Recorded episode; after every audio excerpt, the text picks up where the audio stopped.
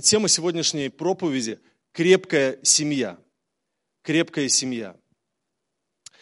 В 1631 году английские печатники выпустили Библию с ошибкой. В седьмой из десяти заповедей была пропущена частица «не». В их изложении заповедь стала звучать «прелюбодействуй». Эту Библию окрестили Библией прелюбодеев. И издатели оштрафовали на 3000 фунтов, а весь тираж пришлось уничтожить. Вот такая забавная история, когда ты открываешь Библию, и в седьмой заповеди «прелюбодействуй». И ты такой «Аллилуйя! Слава Господу!» да? Разрешено. Друзья, конечно, я смеюсь. Хорошо, что это была ошибка – но вот сегодняшний постмодернистский такой вот посыл в христианстве, подход, что ли, а, он все больше и больше целенаправленно пытается изменить Библию. То есть, а, вернее, трактовать Библию а, в угоду вот этим секулярным, мирским взглядам. Когда мы подстраиваемся под общество – под то, что происходит у нас на экранах телевизоров, в сериалах, в обществе. Например, когда мы начинаем позволять себе э, мысль о том, что могут быть свободные отношения между мужчиной и женщиной до брака. Или когда мы вдруг согласились на равенство мужчины и женщины в поведенческих ролях в браке. Как-то раз, и мы поняли, что и мужчина, и женщина, у них абсолютное равноправие в их поведении и ролях э, в браке, поэтому здесь никакой разницы нет. Или, например, недавно потрясло весь мир высказывание Папы Римского, Франциска. Вы читали, да, в новостной ленте? Когда он просто давал интервью, а он же очень популярный, то есть он, э, его слова сразу э, дают резонанс всему миру. И, он высказался про гомосексуальные союзы. И он говорит, они тоже дети Божьи. И э, мы не вправе им препятствовать создавать гомосексуальные союзы.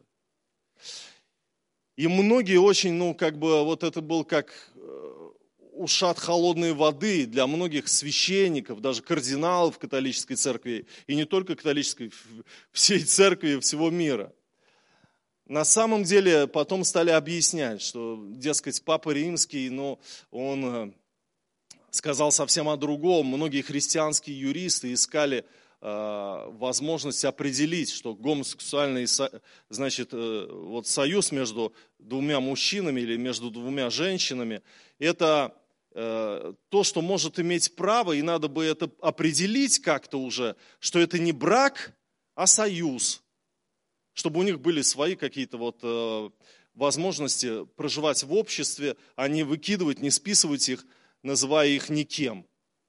Ну, то есть такой гуманистический подход. Да как бы то ни было, э, какая бы юридическая подоплека в этом ни была, понтифику высказываться относительно союзов, что это нормально. Мы вообще же говорим о сожительстве, что это ненормально, о любых союзах, что это ненормально.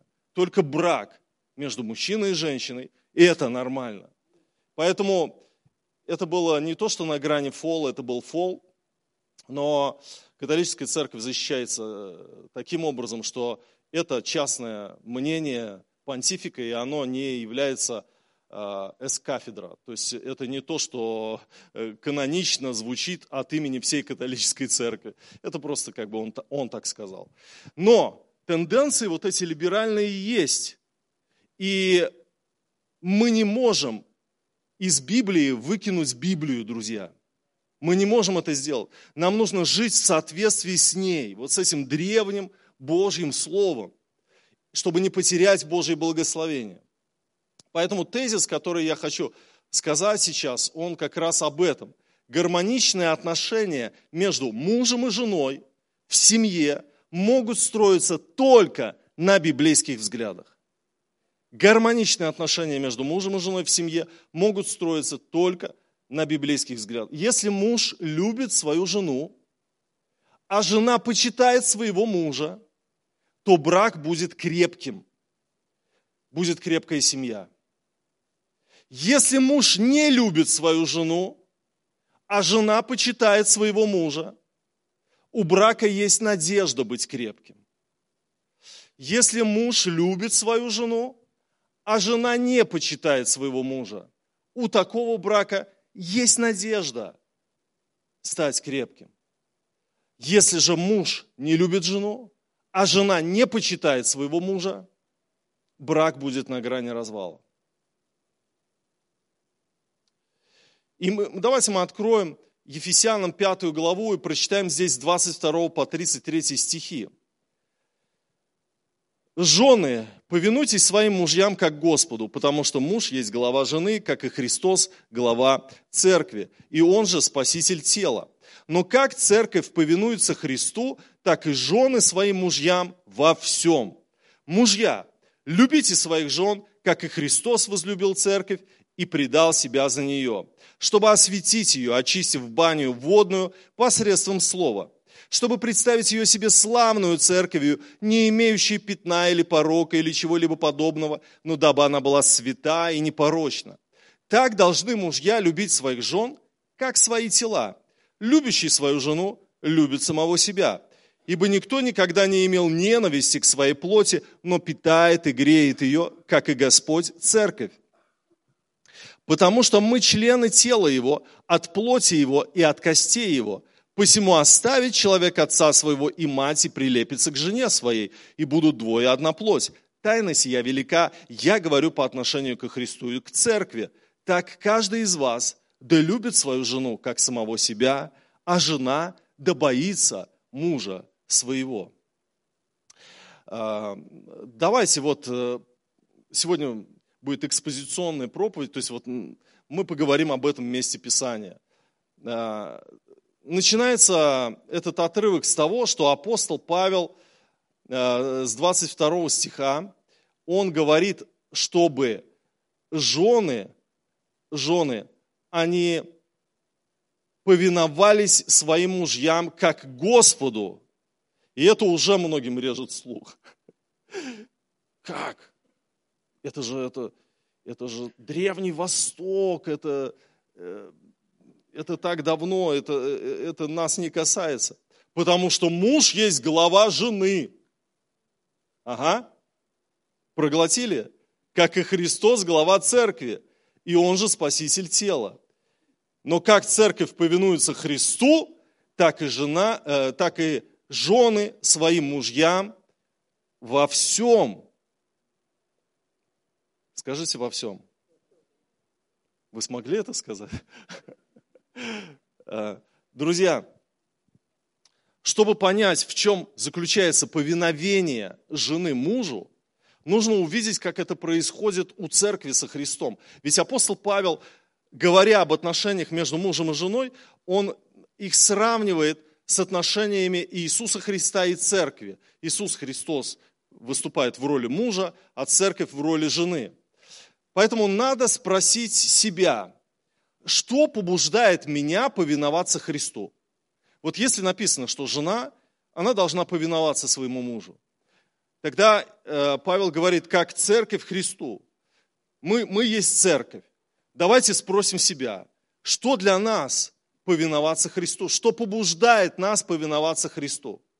Первое, что побуждает на, нас повиноваться Христу, это осознание Его статуса. Кто Он? Он Господь. Он Господь, и это неоспариваемый факт. Он Господь, глава церкви. Поэтому я повинуюсь Христу, потому что Он глава, потому что Он Господь. И я понимаю, что по-другому к Нему я не могу относиться. Я не могу относиться к Нему вот, ну, с равноправием, да, или сказать, что давай я буду главой например, с понедельника по субботу, а ты в воскресенье. Я не могу. Я понимаю, что Он глава в моей жизни. И здесь звучит такой тезис в этом месте Писания. Муж – это глава жены. Муж – это глава жены. И жена должна признать этот факт. Вот это простое библейское откровение, которое трудно воспринимаемо сегодня многими христианами, потому что Мы живем в постмодернистском обществе, пропитанном гуманизмом, равноправием, феминизмом и так далее. Вот в этом обществе, в котором мы живем, размываются каноны семьи. Женщины не чувствуют разницы между своей ролью в семье и ролью своего мужа. Конечно, нужно сказать, что Христос, Он э, стереотип ветхозаветный, когда вообще с женщинами даже общаться было неэтично, Он его изменил. И вот та иллюстрация, что Христос шел через Самарию, и что Он встретился с женщиной другой веры у колодца Сихари, и то, как Он с ней разговаривал, и то, что ученики были удивлены, они были смущены, как он мог разговаривать с женщиной, это показывает на то, что Господь, Он поднимает статус женщины. Женщина – это человек, а, у которого есть все перед Богом права быть спасенной, дочерью Божией, иметь а, Духа Святого внутри себя, свое предназначение – исполнять его на этой земле, реализовываться. В Ветхом Завете показана женщина, добродетельная жена, которая там, она торгует с купеческими кораблями, подписывает договора, покупает поля, пока муж сидит в администрации со старейшинами земли у ворот, она все это делает. То есть мы видим, что женщина это не забитое существо, которое является такой рабыней заурой. Нет, ни в коем случае. И Иисус поднимает ее статус. И мы знаем многих женщин, которые сотворили просто необыкновенное. Вы знаете, что женщина придумала циркулярную пилу, например. Женщина придумала. Табита Бебит, которая жила в конце 18 и в 19 веке. История была такая. Табита была членом протестантской общины шейкеров, ну, трясунов – и свое название это направление движения получило, когда религиозные обряды у них совершались довольно специфическими танцами. И вот шейкеры исповедовали равенство полов, и поэтому женщины тоже привлекались к тяжелой физической работе. И так Бэббит оказалась на лесопилке. И в стародавние времена бревна э, распускали на доски с помощью двухметровой ручной пилы. И это считалось одним из самых тяжелых видов работ. Пильщики должны были обладать огромной физической силой. Наблюдая за работой мужчин, Табита пришла к выводу, что половина усилий джентльменов уходит в холостую, потому что распил идет лишь когда зубья пилы опускаются вниз. Сама Бэббит была ткачихой и работала на станке с ножным приводом. Она подумала, а что если к приводному колесу присоединить круглый диск с острыми зубьями? Немного усовершенствовав свою машину, Табита прямо на ткацком станке умудрялась распиливать небольшие бревна и доски. Это изобретение использовалось на местной лесопилке шейкеров в 1813 году. Будучи религиозным человеком, Бэббит не оформляла патент на изобретение, она считала, что у всех людей должен быть свободный доступ к ноу-хау, который облегчает жизнь. Итак, Табита Бэббит изобрела циркулярную пилу. Вы знаете, что женщины много чего изобрели. Мэри Андерсон тоже жила в то же самое время, конец 19-го, начало 20 века. Она придумала стеклоочистители. На машинах дворники есть? Эта женщина придумала. Она была владельцей ранчо и виноградников в Калифорнии, и зимой 1902 года она приехала по делам в Нью-Йорк.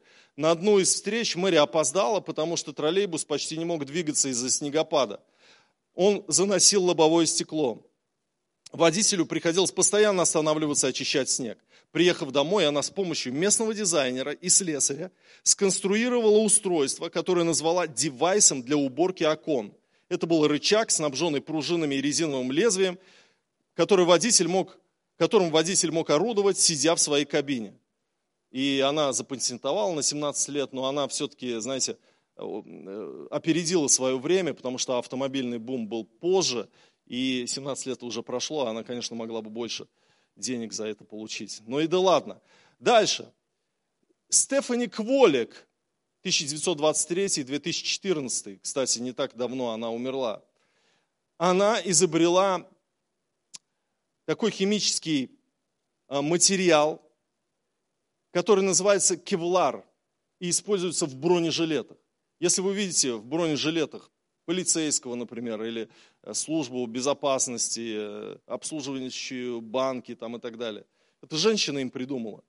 Э, она была химиком, и ей удалось получить нити нового полимерного материала, и когда его протестировали, Стефани подумала, что произошел сбой аппаратуры, потому что кевларовая нить оказалась в пять раз прочнее стали на разрыв. Сейчас этот материал применяется также в шинах, авиа и судостроении, э, но самое известное применение кевлар нашел в бронежилетах. И по признанию Кволик, она была счастлива, поскольку ее изобретение спасло много жизней. Друзья, женщина – это уникальное создание, и без женщины нам просто никуда, никуда. Она умеет все. Это мощный биологический, духовный организм, который перемещается, творит чудеса, перемещается на кухне и тоже творит чудеса там. В общем, друзья, женщина – это уникальное создание. Но я хотел бы с вами посмотреть на семью, в семье у женщины есть свое предназначение. Ее предназначение – быть под мужем. Почитать своего мужа главой.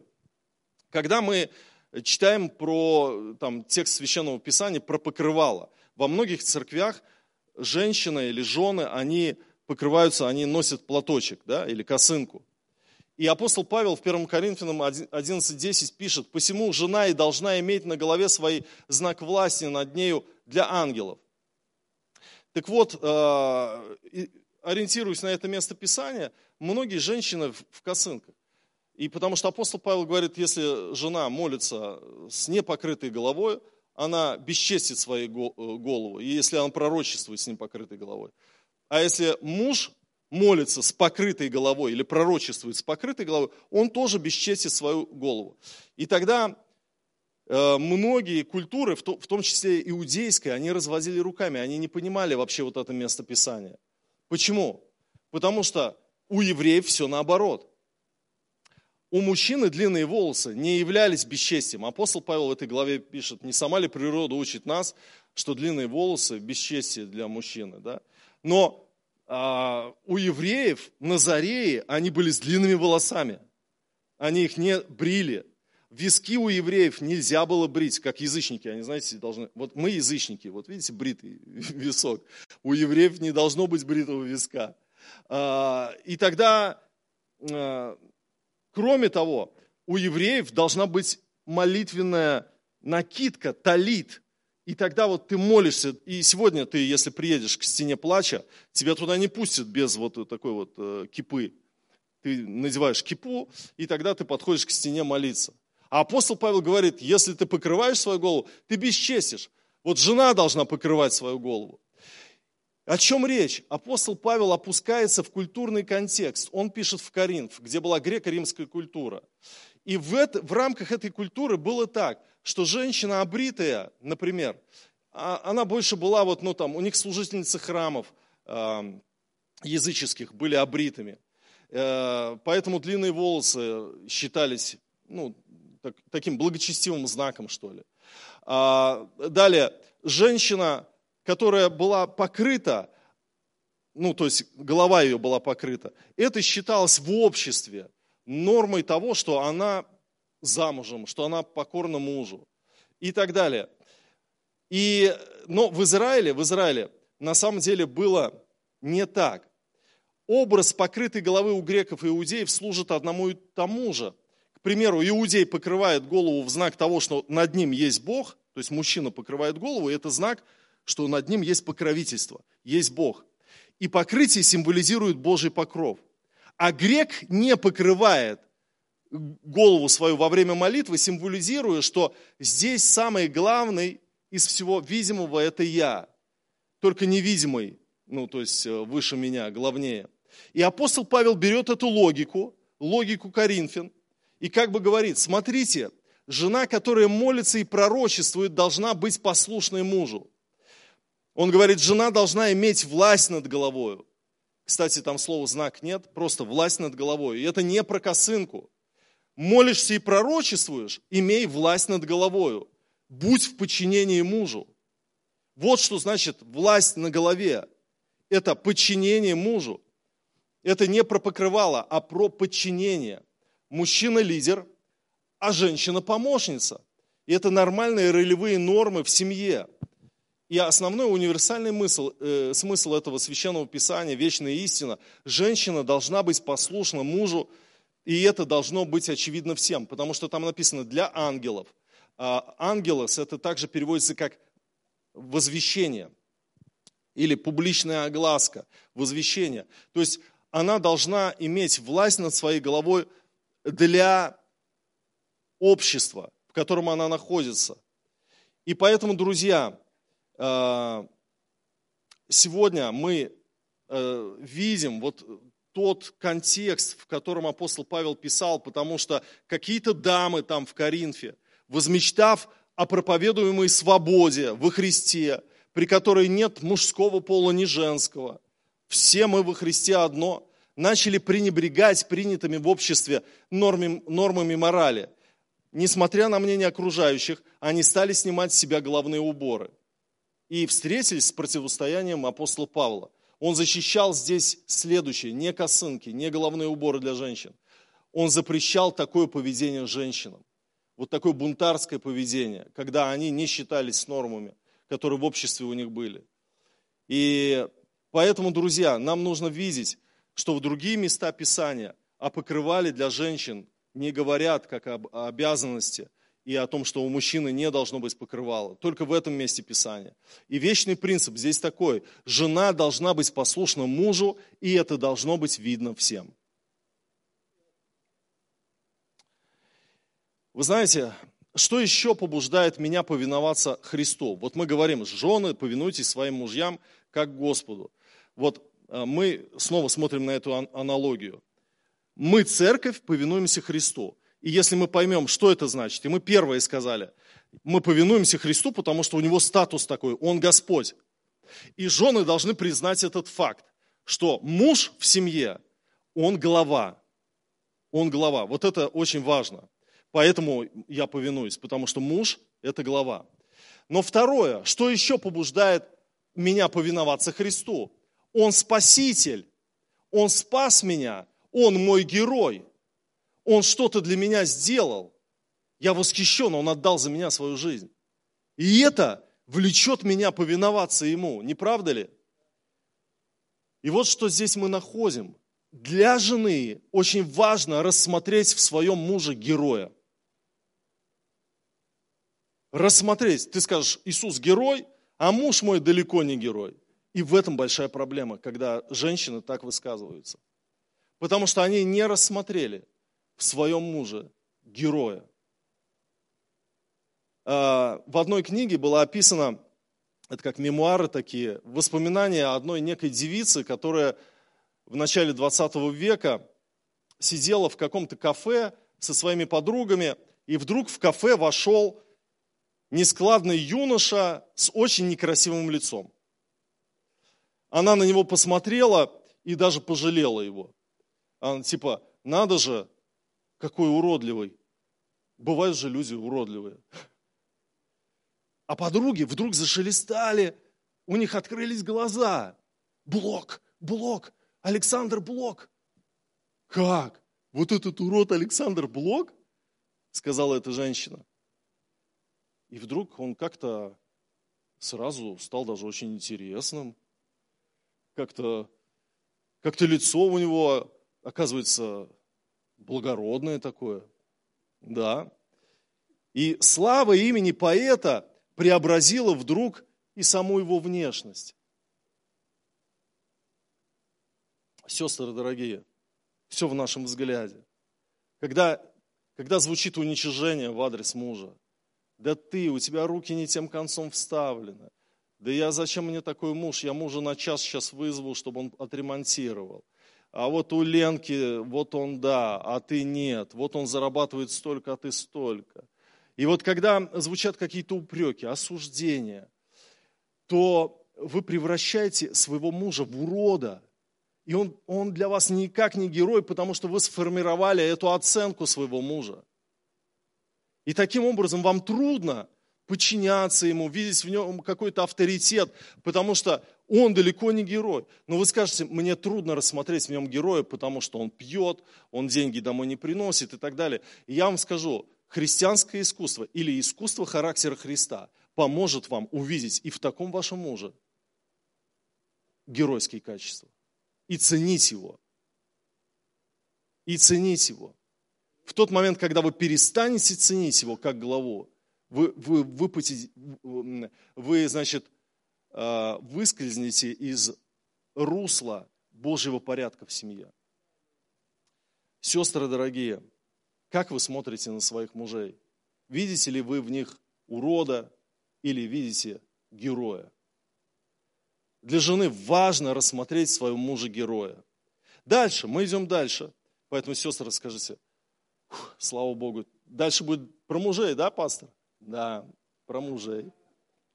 С 25 стиха апостол Павел говорит, «Мужья, любите своих жен, как и Христос возлюбил церковь и предал себя за нее». То есть жена для мужа – это объект любви. И в чем это выражается? Написано, Христос предал себя за нее, ну, за церковь, да? То есть это выражается, во-первых, в том, что муж готов предать себя за нее. В тот момент, когда муж теряет желание отдавать свою жизнь для жены, он превращается в эгоиста и сам становится объектом своей собственной любви. Почему? Потому что любовь – это жертва. Отдача самого себя во благо своей единственной. Христос не обижается на тебя. Не обижается? И я обиделся, я с тобой не разговариваю, раз и на несколько месяцев ушел. И ты говоришь, Христос, ну не обижайся на меня, ну не обижайся. И ты, муж, не должен обижаться на свою жену. Ты должен быть выше всех ее истерик, всех ее, может быть, нелогичных действий, гормональных сбоев. Христос терпит тебя, да или, да или нет? И ты должен терпеть свою жену. И, итак, предать себя за нее, это очень много. Это, это значит жить для нее. Это значит относиться к ней как к своему телу. Вдруг ты заметил, что у тебя зуб, э, ну, надо отремонтировать. Вспомни, что у тебя тело не только вот это тело, а тело у тебя еще вот жена и дети. И спроси, дорогая жена, тебе нужно отремонтировать зубы у стоматолога? И она скажет, да, мне нужно лечение. И тогда пойди и ей сделай сначала. Вот эта любовь как покрытие. Не, не себе куртку зимнюю новую купи, а она пусть в старой доходит, а ей купи. Вот что значит, Христос заботится за нас, Он отдает себя для нас, отдает полностью. Первое, предать себя за нее. Второе, в 26 стихе здесь написано, чтобы осветить ее, очистив баню водную посредством слова. Для ощущения женщины и любви мужа ей необходимо слышать, что она любима. Сестра, аминь. Она должна, чтобы она ощущала себя любимой, ей недостаточно во время венчания только сказать. И то утвердительно на вопрос пастора – Любишь ли ты ее, обещаешь ли? Да, да. Все, это единственное, что жена слышала о любви своего мужа к себе. Нет. Написано, что он баню водную посредством слова очистил. И вот для женщины очень важно слышать, что она любима. И здесь надо сказать, что муж не угнетает жену своими словами, а очищает ее словесную баню. То есть он всегда ее поднимает и всегда ее оправдывает. Всегда, он нигде не говорит о ней плохо. В бане или в бильярдной или, или где-то еще. Нигде не говорит плохо про свою жену. В обществе. А когда они общаются вместе, он тоже старается, старается вникнуть в ее чувства, в ее мысли. Не судить ее, не штамповать какими-то э, ругательствами, ни в коем случае. Харлан Миллер сказал, часто разница между удачным и неудачным браком заключается в трех-четырех непроизнесенных репликах ежедневно. Между удачным и неудачным браком. Три-четыре реплики. Не сказал неудачный, сказал удачный брак. Что еще? Чтобы, 27 стих. Чтобы представить ее себе славную церковью, не имеющей пятна или порока или чего-либо подобного, но дабы она была святая и непорочна. То есть он заботится о состоянии своей жены, делает все, чтобы она была в наилучшем состоянии. Вот это любовь мужа. Итак, 33 стих. Так каждый из вас да любит свою жену, как самого себя, а жена да боится своего мужа. Жена да боится своего мужа. Что это значит? Почему апостол Павел призывает жену бояться мужа? Потому что здесь вот на греческом стоит слово фобетай, от слова фобия. Это значит страх. И, конечно, в современном переводе переводчики перевели «почитает своего мужа». И фобытай можно, ну, как бы в переносном смысле сказать, что речь идет о почтении. Но почему апостол Павел, например, не использовал греческое слово «тиме», которое означает «почтение», и не сказал здесь просто «жены пусть почитают своих», а именно «жена да боится своего мужа». И я этот вопрос задал в экзистенции, и там много комментариев, там многие рассуждали вместе со мной на эту тему – и вы знаете, есть смысл в том, что он сказал, жена да боится мужа. Не в том плане, что муж физически или из-за гнева он вызывает в жене реакцию страха.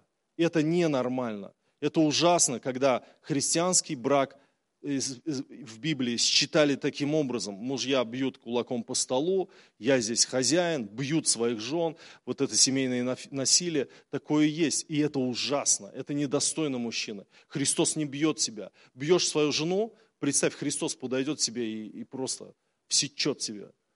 Вот как ты можешь это представить? Ты не можешь это представить. И поэтому это не, немыслимо вообще, чтобы это было в семье когда ты руку на свою жену поднимаешь. Никак не оправдано. Никак не оправдано. И, но в чем же вот этот страх? Вы знаете, я, я верю, что вот то, что стерлось за последний век, вот, это, вот эта грань стерлась. Почтение, какого-то вот уважения и понимания силы в своем мужчине, что он глава, что я не буду принимать решения, я посоветуюсь с мужем, потому что на моем корабле есть капитан. И последнее слово за ним.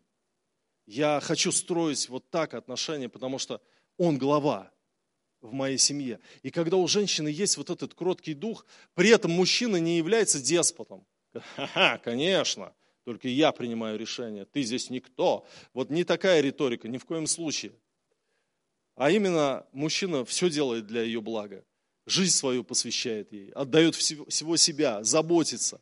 А она, в свою очередь, она с трепетом относится к его авторитету, с уважением. Уважение – это важный фундамент. Когда мужчина получает уважение, ему больше вот, ну, ничего не надо. То есть, если его в доме уважают, при детях его не ругают, его всегда подчеркивают его плюсы какие-то – он домой будет бежать. Он будет бежать домой, он никуда не пойдет после работы. Поэтому вот женщине нужно внимание, ей нужно быть замеченной, услышать слова любви, а, увидеть э, дары какие-то, которые муж приносит в качестве вот этой любви, э, заботу. Она нуждается в любви, быть окутанной этим вниманием. А мужчина нуждается именно в уважении, что он герой, что он здесь герой. И когда, когда это есть в, в семье, этот брак крепкий, друзья. Этот брак крепкий. Вы скажете, у меня сложная семейная ситуация. Муж меня не любит. Он меня не обеспечивает. Мне нужно, например, ну, заплатить там за детей в садике и купить себе косметику. Он мне не дает денег. Он покупает себе там удочки какие-то, там еще что-то, одежду, а мне он ничего не покупает. Конечно, это стыд и позор таким мужьям, если вот они есть в природе. Стыд и позор. Но если такое есть, все равно, если ты будешь стоять в своей позиции, молиться за своего мужа, не будешь давать ему пощечину, унижать его, рассказывать своим подругам, да какой он вообще, он не мужик и так далее. Вот если ты будешь христианкой, которая будет молиться за своего мужа, верить в своего мужа, сеять в него достоинство, уважение, я верю, что Бог, Он будет работать с этим. Если муж любит свою жену, а жена почитает своего мужа, то брак будет крепким, будет крепкая семья. Если муж не любит свою жену, а жена почитает своего мужа, у брака есть надежда стать крепким. Если муж любит свою жену, а жена не почитает, такие тоже семьи есть, где муж все для жены делает, все делает, и она постепенно ну, а, превращает их семью в э, состояние, когда муж начинает просто прислуживать ей. Он становится под каблуком. Все она принимает, все решения, иначе она поднимает скандал. Она сделала из своего мужа сына, она стала мамой, она стала вот матриархат такой в семье. Даже если такое есть, мужчина может перед Богом вставать в пост, в молитву, молиться за то, чтобы исцелились отношения. Есть надежда, есть надежда и при, таком, при такой ситуации. Если же ни муж не любит свою жену, ни жена не почитает своего мужа, брак будет на грани развала. Где-то вы потеряли любовь, братья, и где-то вы потеряли уважение, сестры. Поэтому, возможно, есть большие проблемы в браке. Нужно вернуться в Библию. Нужно вернуться к библейским взглядам, не к своей правде. Вы знаете, когда идет война, там уже э, не расценивается истина, там расценивается своя правда. Мы очень любим Израиль, очень любим, и молимся за Израиль, верим, что это Божий народ. Но однажды я был в Египте. И я был с другом, у которого наколка здесь звезда Давида. Вот наколка, цепь такая и звезда Давида. И э, мы поехали на какой-то райский остров отдыхать. Он с своей семьей, я с своей семьей. Это было уже очень давно, но это было, было хорошее путешествие такое. У нас был гид египтянин. И он увидел у него вот эту наколку и говорит, это очень плохой знак. И тогда он сказал, этот брат сказал, а почему? Он говорит, ну, потому что это евреи, э, это еврейская звезда. Он говорит, а в чем, ну, евреи, ну, в чем вообще вот вы так плохо к ним относитесь? И я увидел, как его глаза налились злостью и болью одновременно. И он сказал, они моего дедушку убили. И я тогда подумал, Здесь не место открывать Библию и доказывать, что Израиль это народ Божий. И правильно, тот еврей убил твоего... То есть э, о чем вообще речь? У него есть боль, связанная с частным случаем. Вы понимаете, да? И вот когда в браке больные, изломанные отношения, там уже что-то произошло. Там он ей столько наговорил, она ему столько высказала. И они живут с этими ранами – очень трудно вставать на истину. Очень трудно прийти к тому, что я должна ну, почитать своего мужа. Кого? Да он, который. И там 10 историй на памяти, что он сделал плохого. И, или, например, я должен ее любить и обеспечивать. Да это послушай, да она, она лицем... И, и вот и все, и, и полилось. Вот здесь нужно просто вот это все отпустить. Вы далеко зашли. Вы повели себя не как верующие люди не как христиане. Вам надо покаяться каждому за свое поведение. Остановите этот неправильный поток. Встаньте под Божью истину и скажите, Господь, я хочу увидеть снова в моей жене единственную, мою красавицу, кровинушку, за которую я буду биться и сражаться, и всю жизнь ей буду посвящать. А ты встанешь в молитву и скажешь, Господь, я сейчас вообще не вижу в нем ни героя, ничего, я ненавижу его. Боже, но я знаю, что это неправильно. Исправь всю эту ситуацию. Боже, дай мне мир, дай мне Твою любовь, дай мне увидеть в нем мою главу. И тогда Бог сможет пролить свой свет в этот брак, в эту семью и исправить ситуацию. Давайте мы поднимемся.